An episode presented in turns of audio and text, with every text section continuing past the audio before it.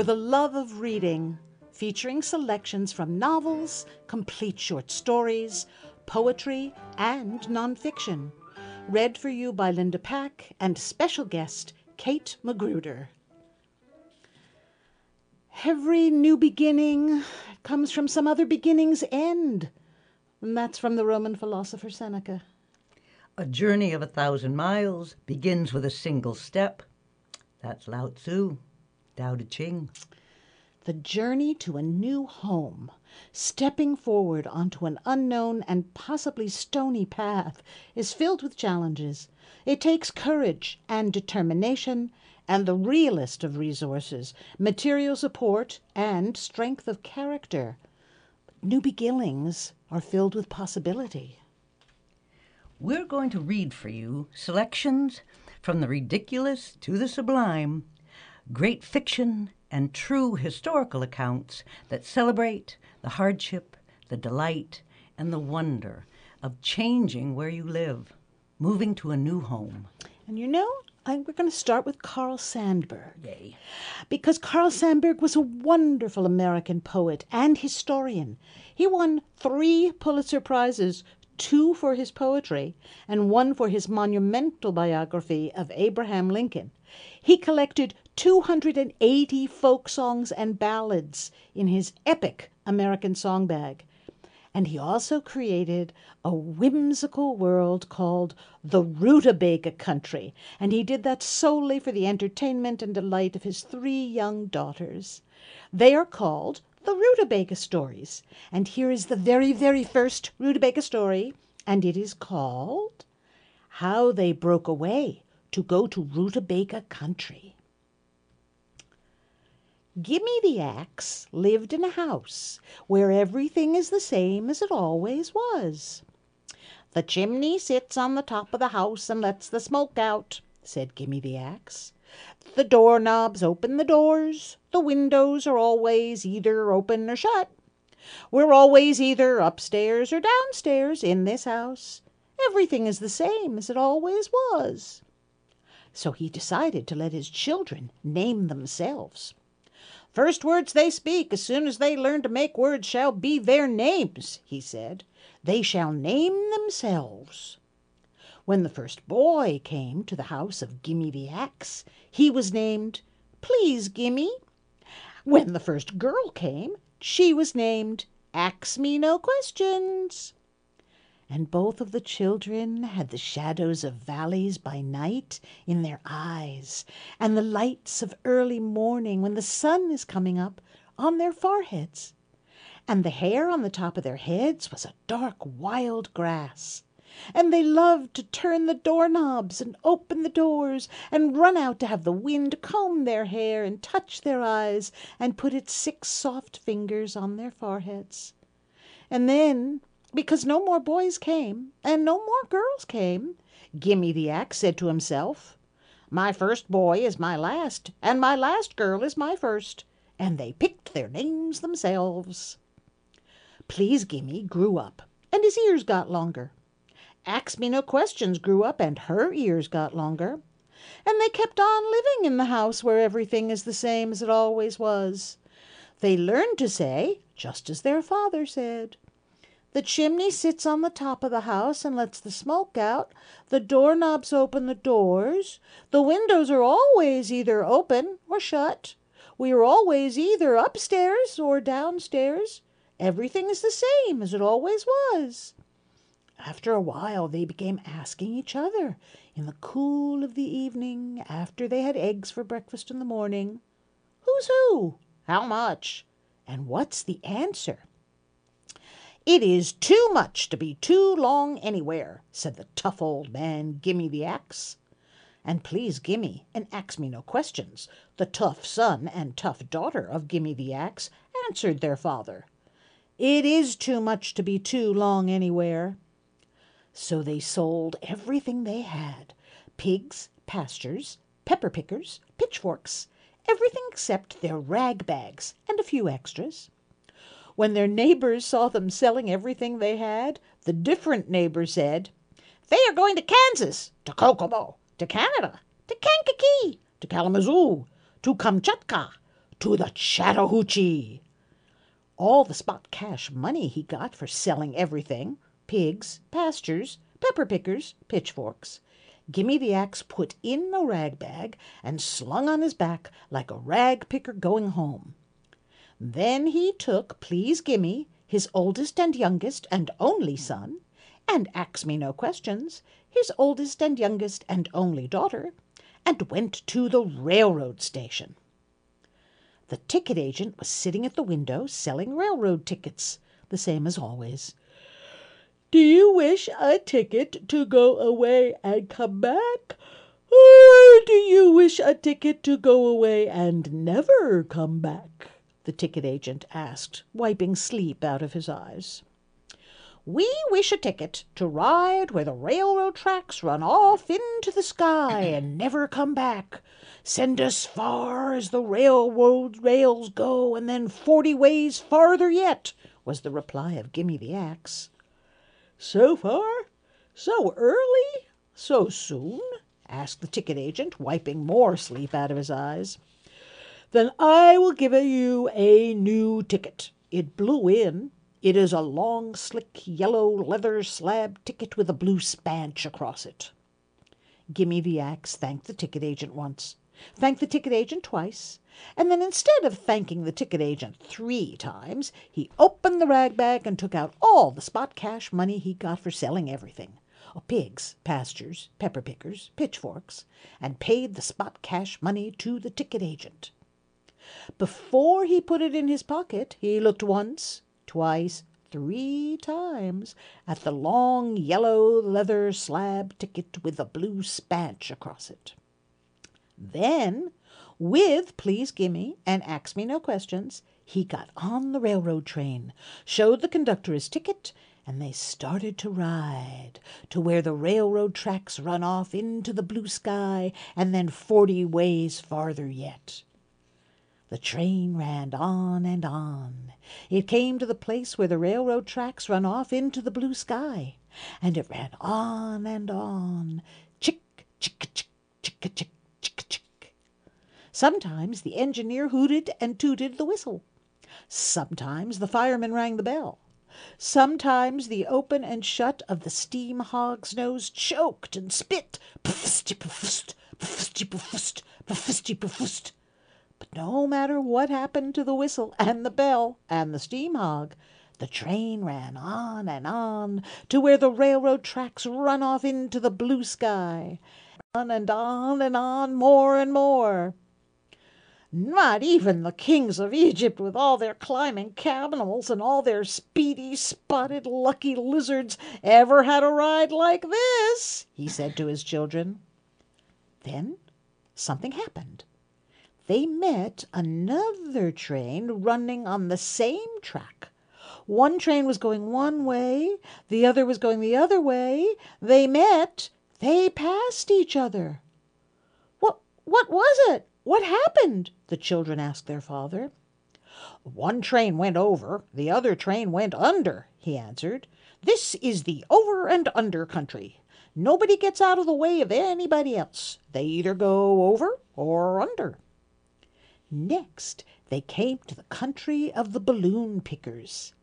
Hanging down from the sky, strung on strings so fine the eye could not see them at first, was the balloon crop of that summer. The sky was thick with balloons red, blue, yellow balloons, white, purple, and orange balloons, peach, watermelon, and potato balloons, rye loaf and wheat loaf balloons, link sausage and pork chop balloons. They floated and filled the sky. The balloon pickers were walking on high stilts picking balloons. Each picker had his own stilts, long or short. For picking balloons near the ground he had short stilts. If he wanted to pick far and high, he walked on a far and high pair of stilts. Baby pickers on baby stilts were picking baby balloons. When they fell off the stilts, the handful of balloons they were holding kept them in the air till they got their feet into the stilts again. Who is that away up there in the sky climbing like a bird in the morning? Ax Me No Questions asked her father. He was singing too happy, replied the father. The songs came out of his neck and made him so light the balloons pulled him off his stilts. Will he ever come down again to his own people? Yes, his heart will get heavy when his songs are all gone. Then he will drop down to his stilts again. The train was running on and on. The engineer hooted and tooted the whistle when he felt like it. The fireman rang the bell when he felt that way.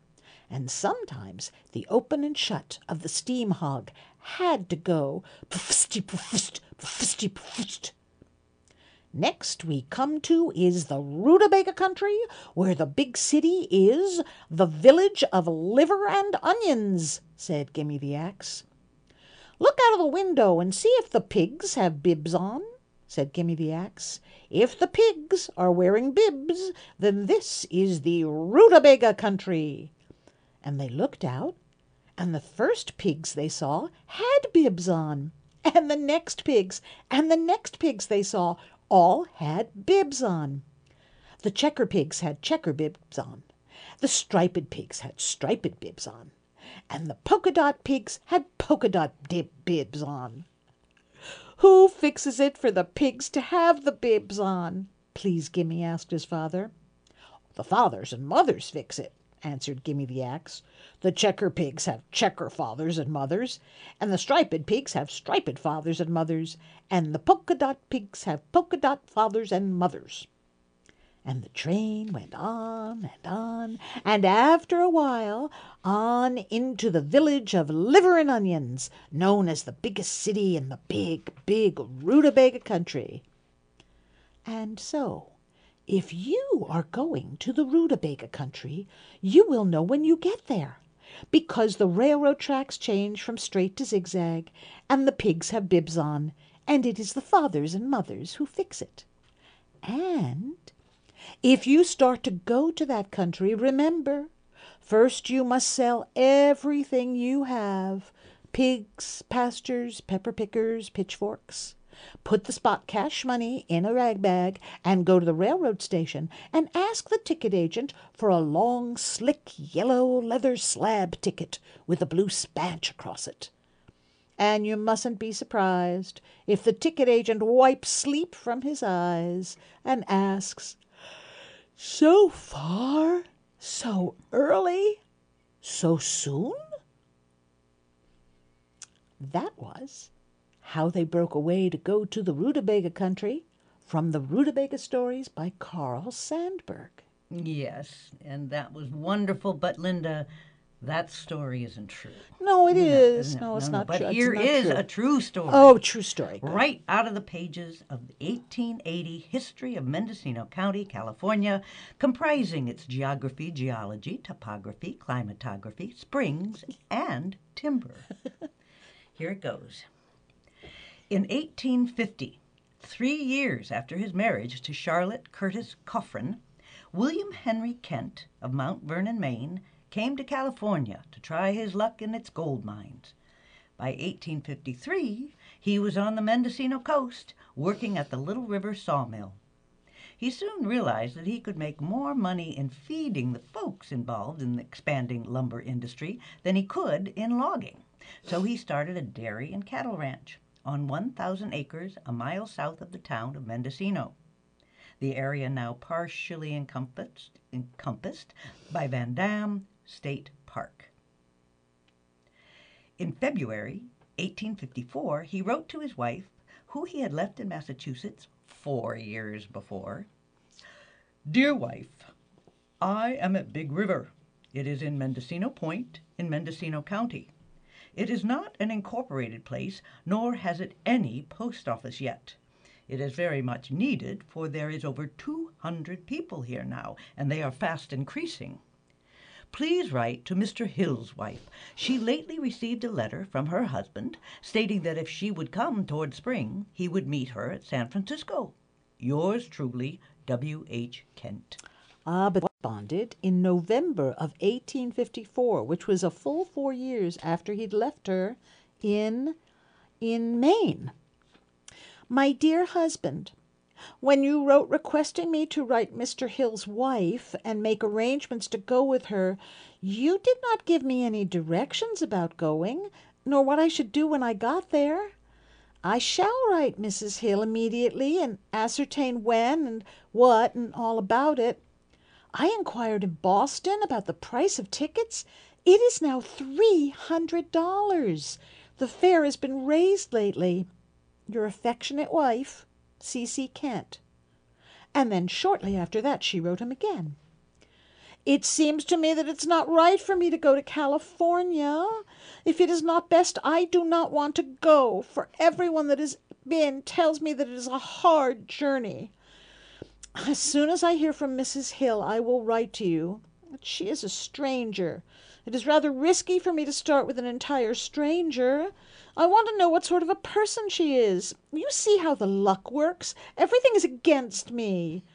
Write me often. Your affectionate wife, C. C. Kent.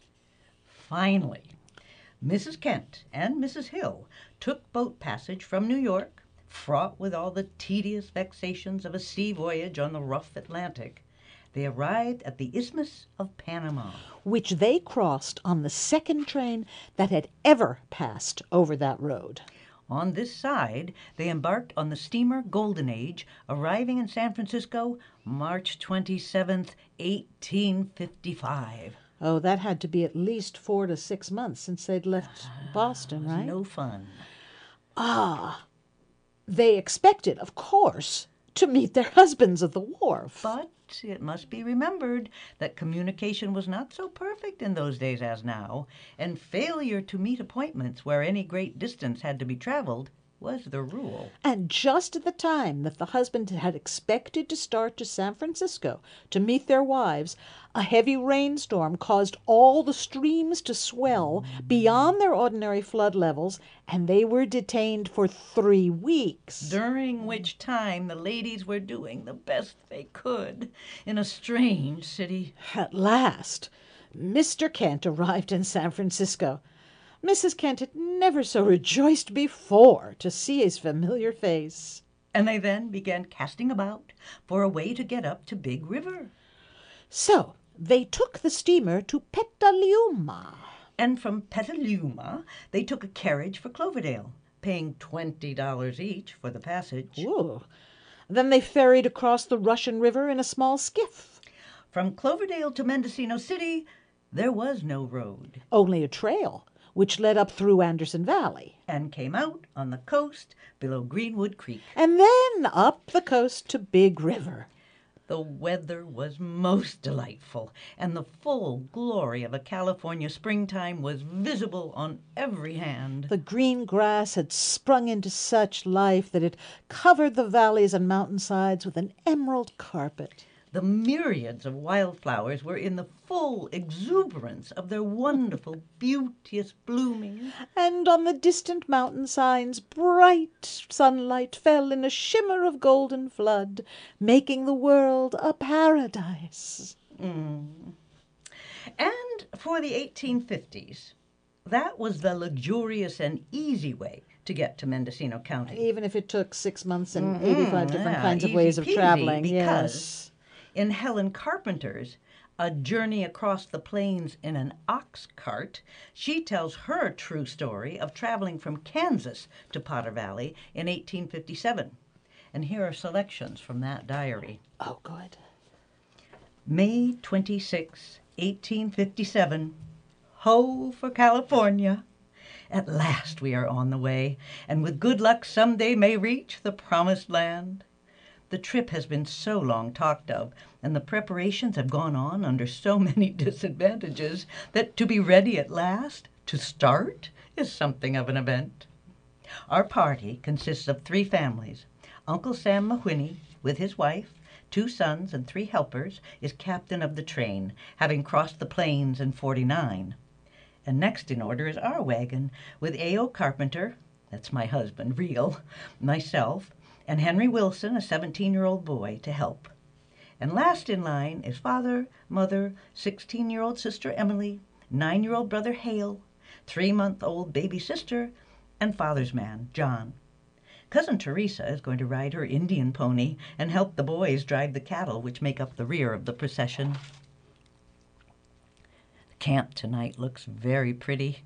The five wagons with white covers are looking very much dressed up as they stand in a semicircle in the waving green grass. The cattle and horses, 100 or more in all, are off to one side grazing, and the campfires within the circle are burning brightly.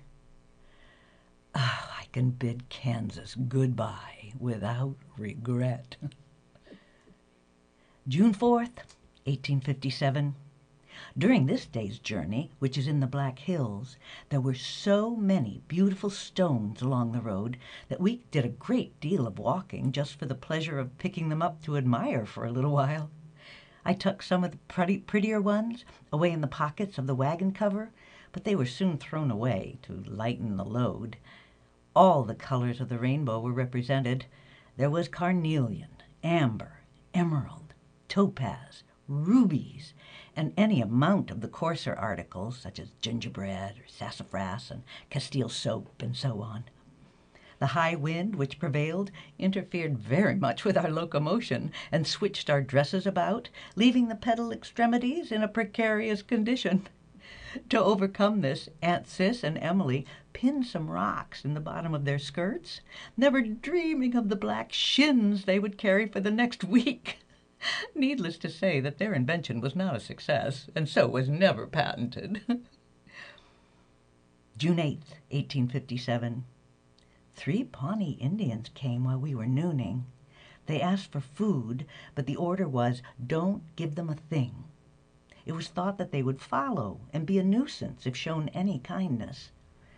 I could not, poor wretches, watching every mouthful like hungry dogs. Mother found an opportunity to slip something to them, and they did not follow or give any trouble. June 13th. Arrived at Fort Kearney, Nebraska, about noon. Pawnee Indians are in evidence everywhere. They have no clothing and are wrapped in very unsanitary looking blankets and are adept at the management of them with pins or string. We are told that they have just returned from a buffalo hunt and horse stealing expedition and are here at the fort for the express purpose of disposing of their dried meat to the emigrants. But the meat was well sold out before we knew it was to be had. June 15th. Found no water at noon. A herd of buffalo was seen this afternoon at a comparatively short distance away. This created general excitement, and eight or ten of the company gave chase, some on foot, some horseback, armed with muskets, revolvers, and knives. Reel came in bringing the good news in capturing a big buffalo bull. As it was two miles from camp, all haste had to be made in returning with oxen to haul it in. They estimate that the animal's weight as one ton, and age anywhere from 12 to 20 years. All are busy caring for the meat, of which there is plenty. There's no wood to be had without going a mile in one way, or taking a short cut through a muddy slough and then wading the river, which is shoulder deep. Both ways have been tried, with the result that each party wishes he had gone the other way. Tonight the wagons are decorated with slices of meat dangling from strings fastened to ropes that reach from the front to back along the side of the wagons, looking very much like coarse red fringe. My string of meat is to hang inside the wagon in the day to keep it out of the dust as much as possible. June 22nd, 1857. There was neither time nor inclination to write more yesterday. It was night before all were across the Platte River, and then supper had to be gotten, and damp things pulled out of the wagon, etc., etc., and everybody was dead tired. Where we went down into the water, the river bank was steep and about four feet high. On our first entrance into the stream, the wagon came near standing on end, and when the wagon was righted, there was little to reassure us. The water runs very swiftly, and that, together with the sand washing from under the wheels, or the wheels settling down into the quicksand, caused a shaking, trembling sensation that was truly terrifying. It was difficult to keep the cattle moving in the right direction as they bore off downstream on account of the swiftness of the water. If they halted for just a moment, they had difficulty in getting their feet out of the quicksand. In places, the water was midway of the wagon beds. Each team and wagon cut down into the sand, which was at once washed away, leaving an entirely different footing for the one following immediately after. The cattle were forced to swim, but, and the wagon floated. All in all, we came off well. No life lost. Cattle all safely across, and provisions but mm, slightly injured by the water. July 25th, 1857.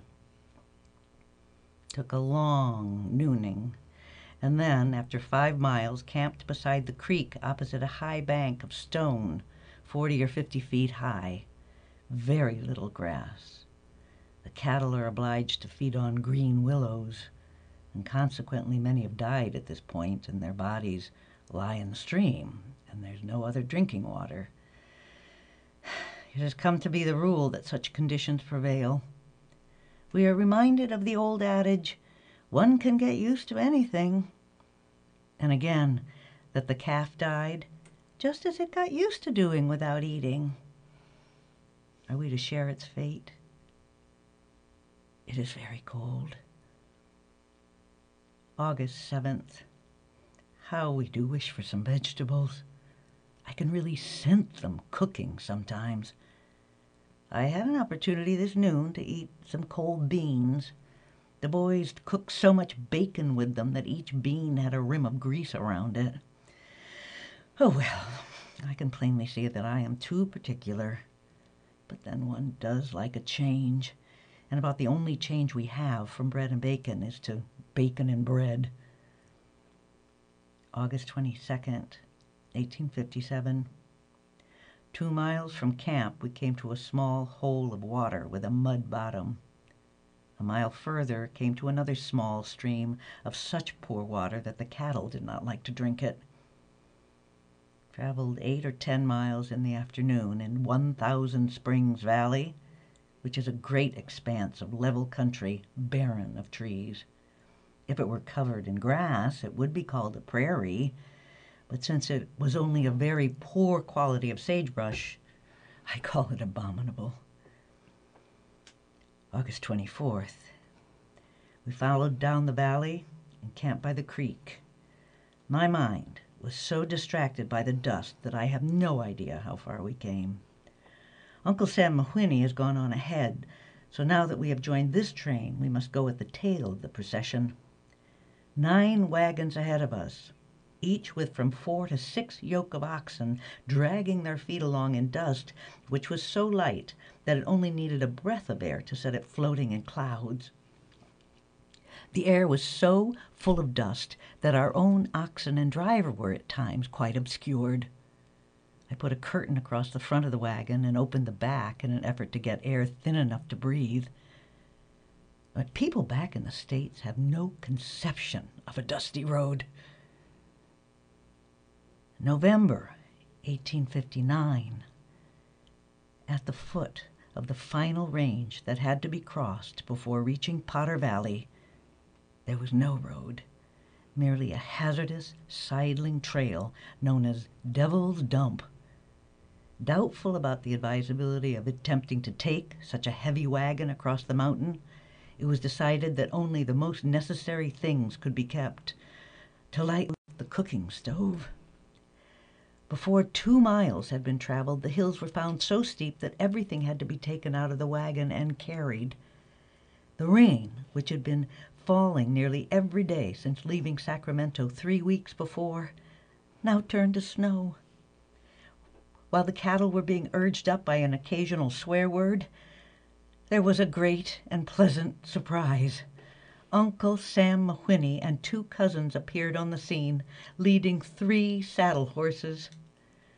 As a big storm was coming on, all haste had to be made to reach the valley. The heap of clothing and goods, now well snowed over, were piled back into the wagon, and on top of all a gun placed with its muzzle pointing outward to prevent it being molested. The procession moved toward the valley, we women on horseback, riding sideways in men's saddles, with the children in our laps, the men walking and driving the oxen. Along the sides of precipitous gulches and down such steep hills, with darkness coming on, we were urged to hold tight and you'll get there. Our earthly effects were scattered along the road from the Sacramento Valley to the top of the mountain overlooking Potter Valley. We had positively nothing but the clothes on our backs. Long after nightfall, we reached a warm fire and a hearty welcome.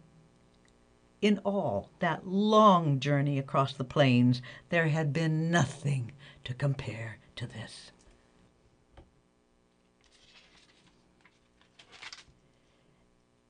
And that was from A Journey Across the Plains in an Ox Cart, written in 1857 by Helen Carpenter.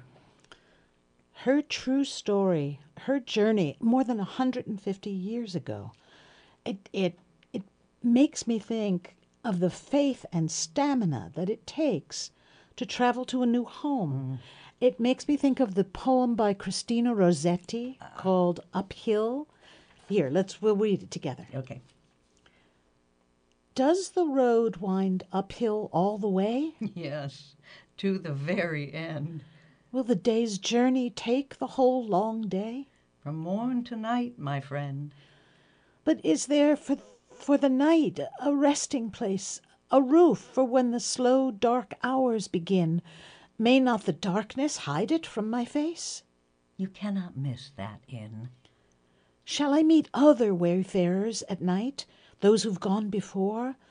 Then must I knock, or call when just in sight? They will not keep you standing at that door. Shall I find comfort, travel sore and weak? Of labor you shall find the sum.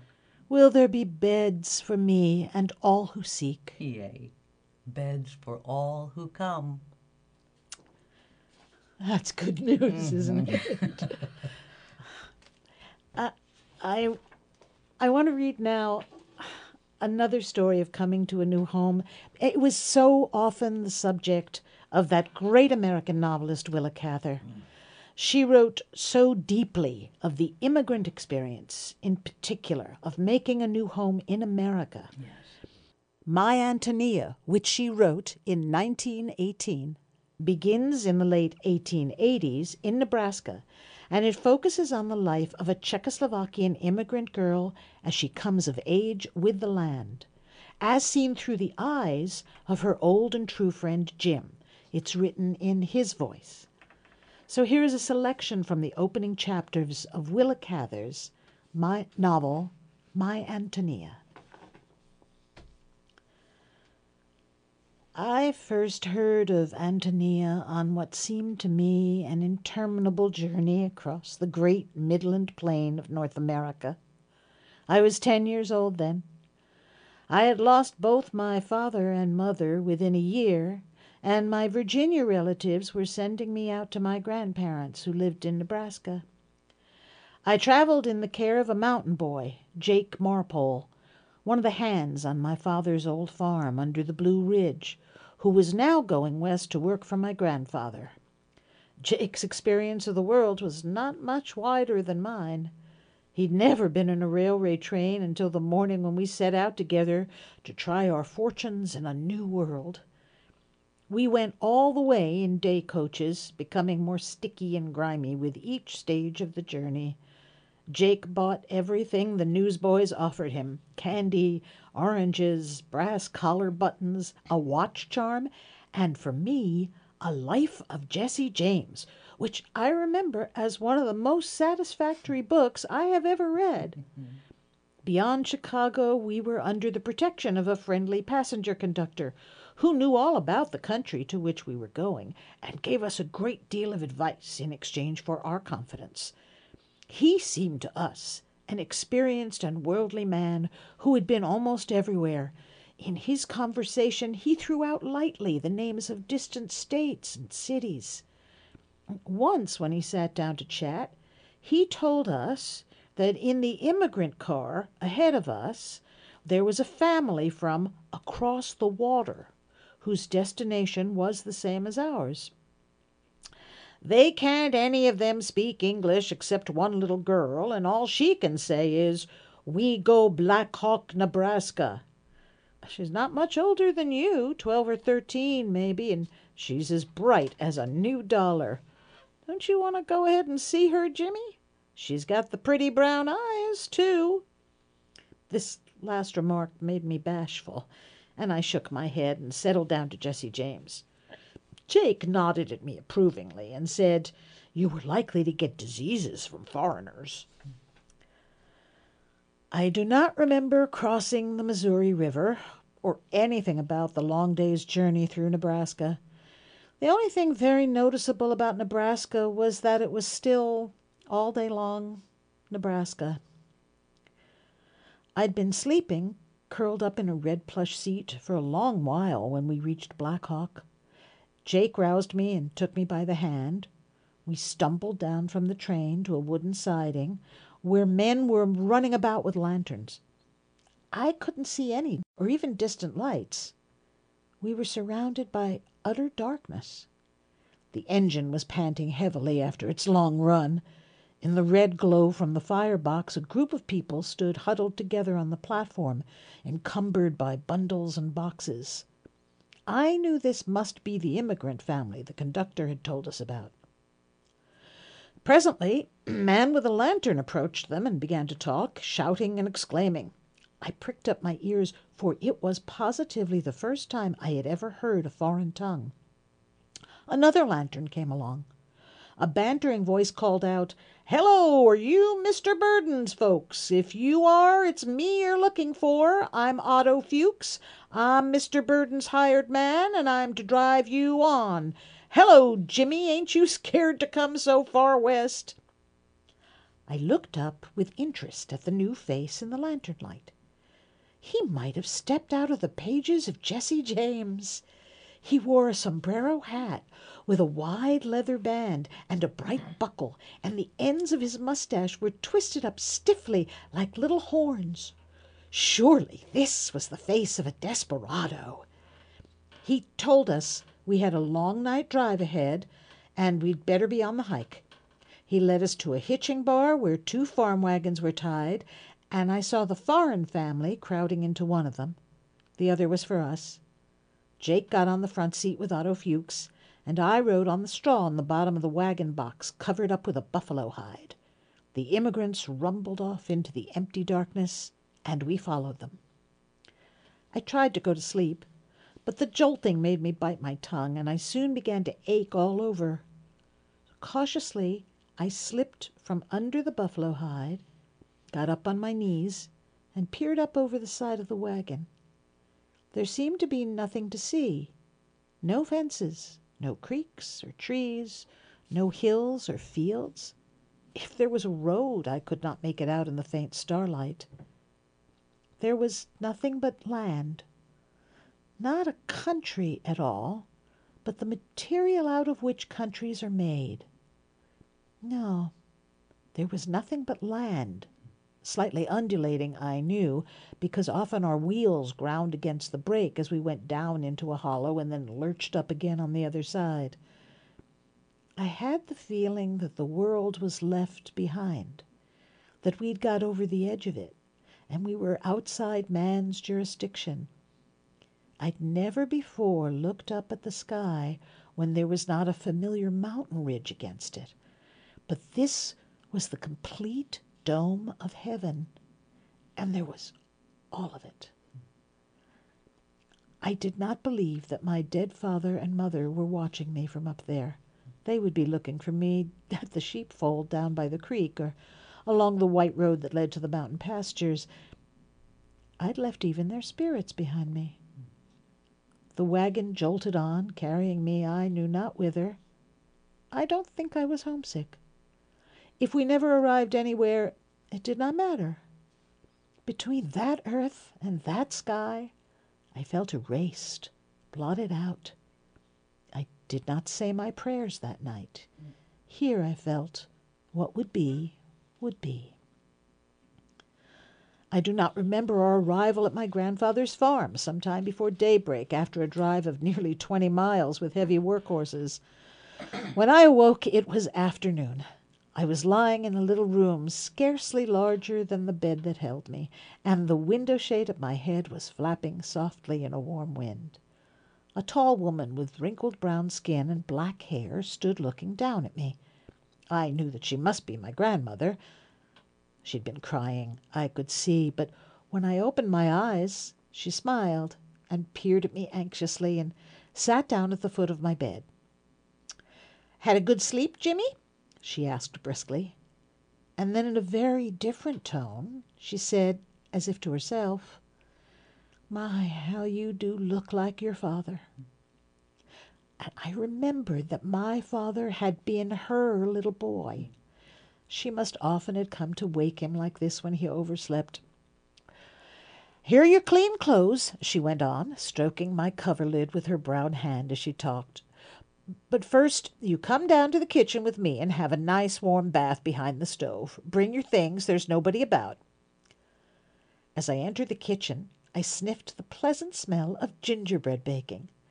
The stove was very large, with bright nickel trimmings, and behind it there was a long wooden bench against the wall, and a tin wash tub, into which grandmother poured hot and cold water.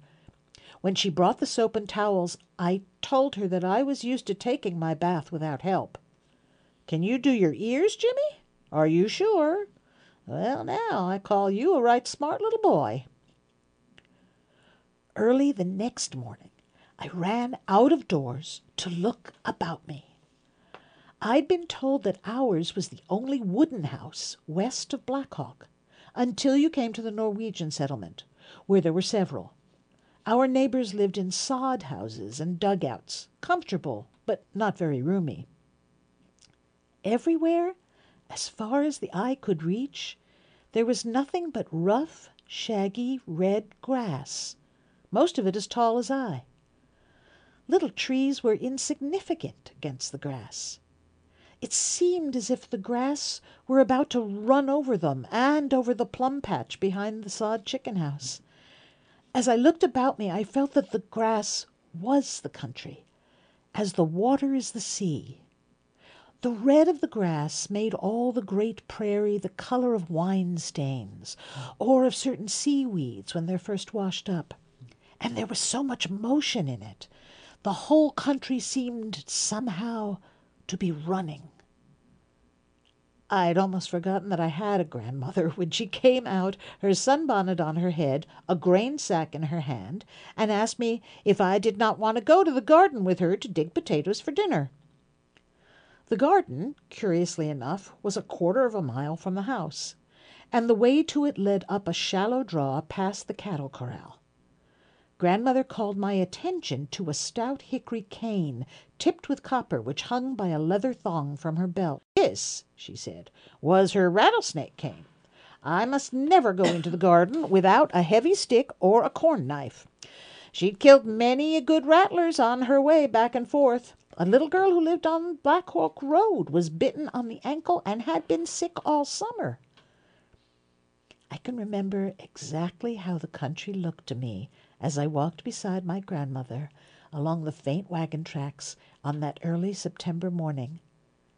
Perhaps the glide of long railway travel was still with me, for more than anything else I felt motion in the landscape, in the fresh, easy blowing morning wind, and in the earth itself as if the shaggy grass were a sort of loose hide, and underneath it herds of wild buffalo were galloping, galloping.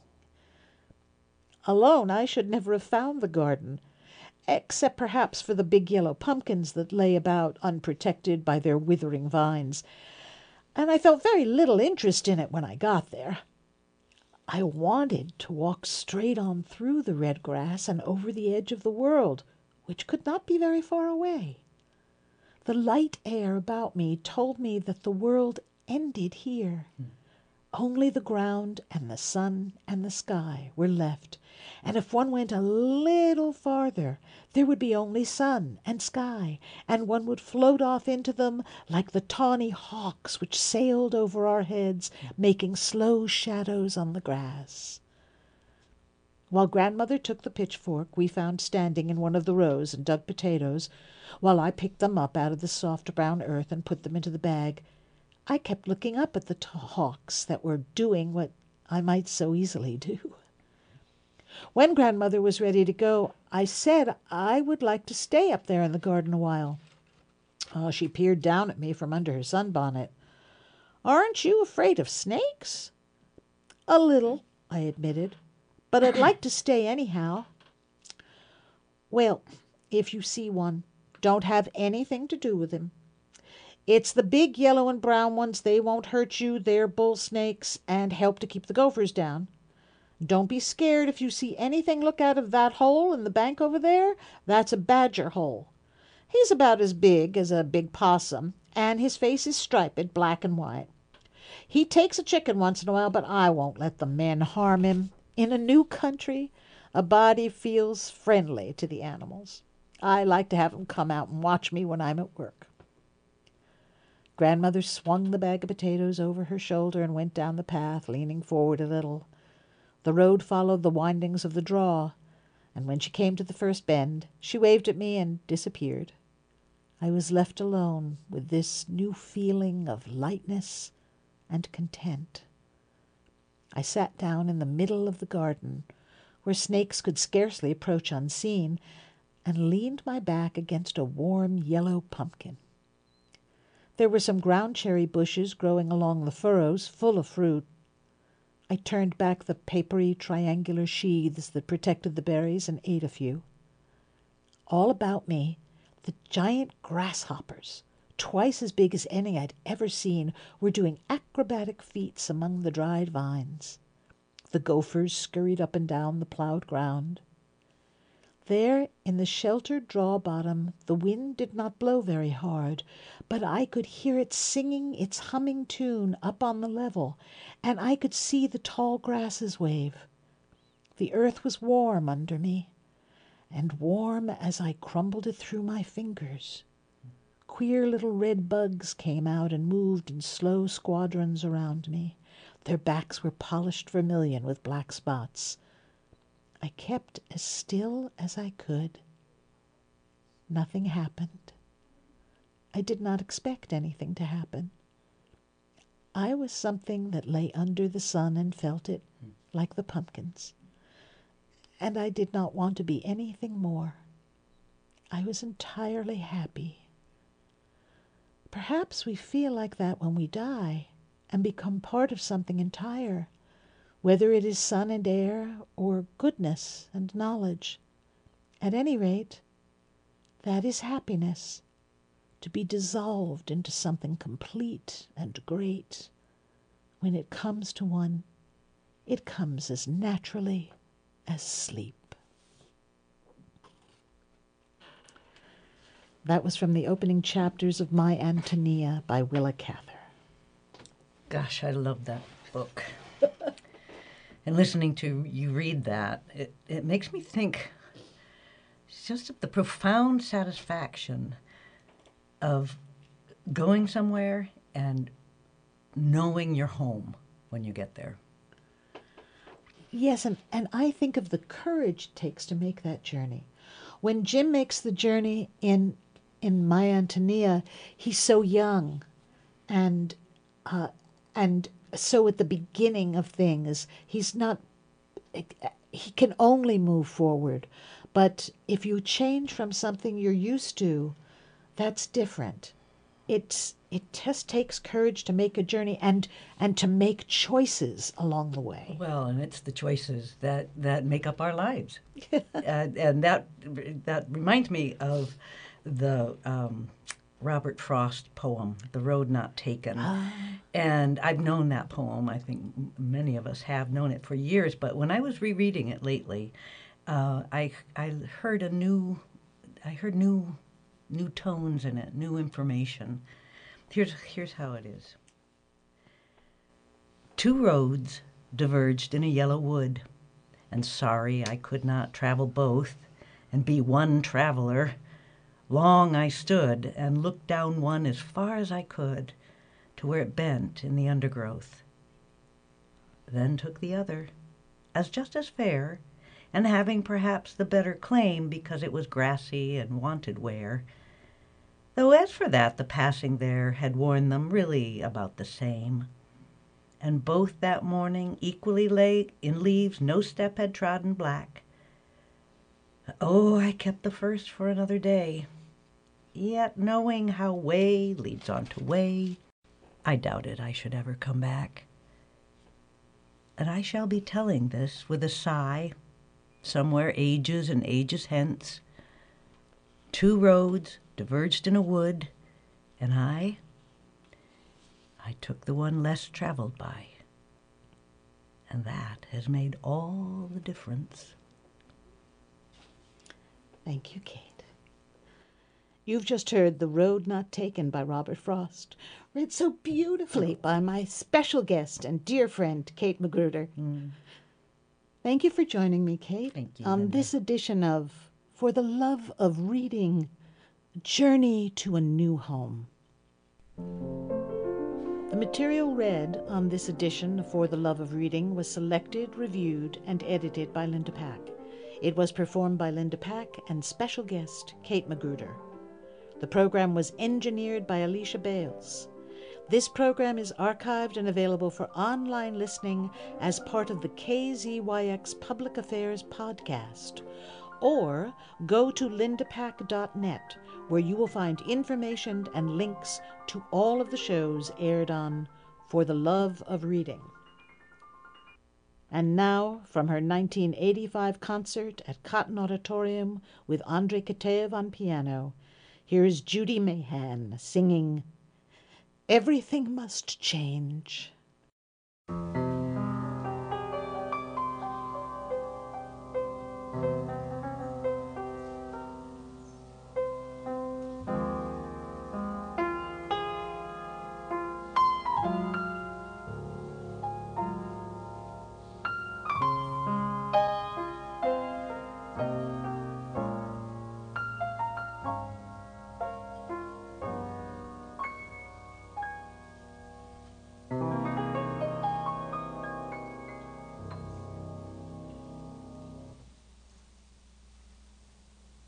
Everything must change.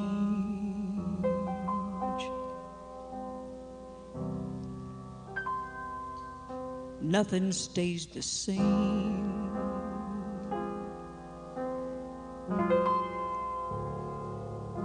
Everything must change.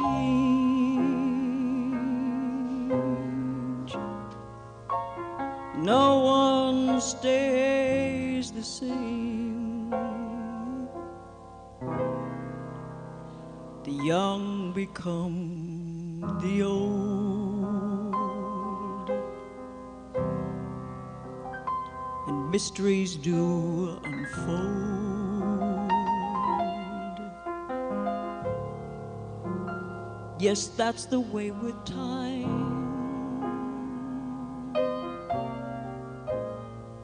No one goes unchanged.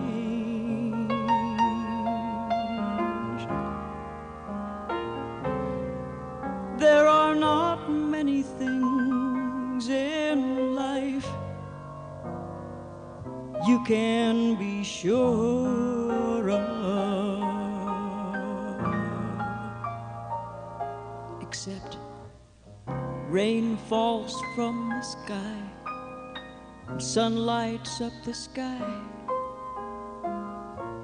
and hummingbirds do fly.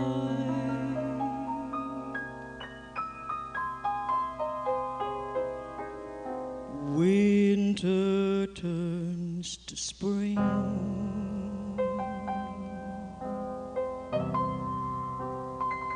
The lonely heart does heal.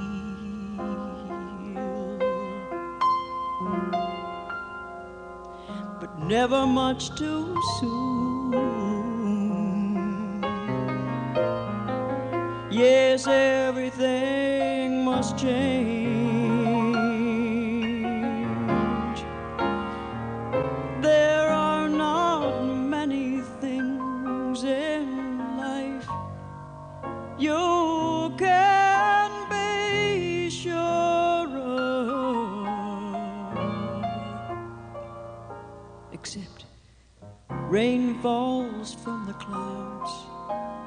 Sun lights up the sky.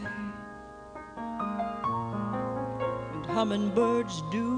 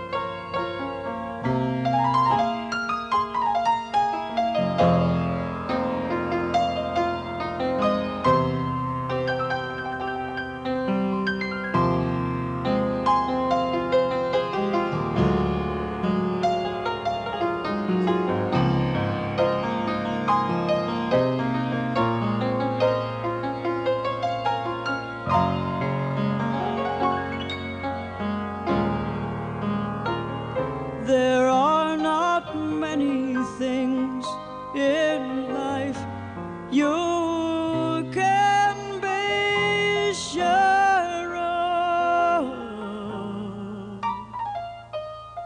except rain falls from the clouds and sun lights up the sky, and hummingbirds do fly.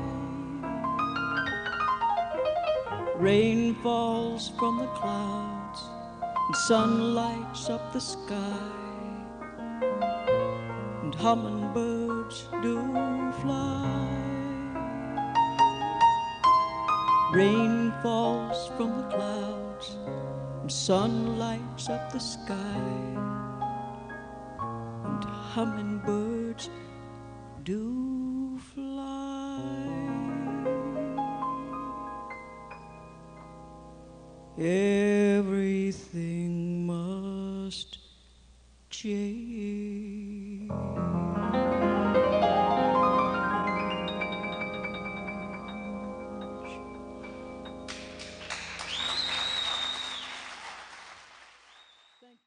This has been a production of Mendocino County Public Broadcasting, KZYX Philo 90.7 FM, KZYZ Willits and Ukiah 91.5 FM, and Fort Bragg at 88.1 FM. You can find more content like this on our website at kzyx.org and consider donating by clicking the red donate button in the upper right corner. Thank you for listening.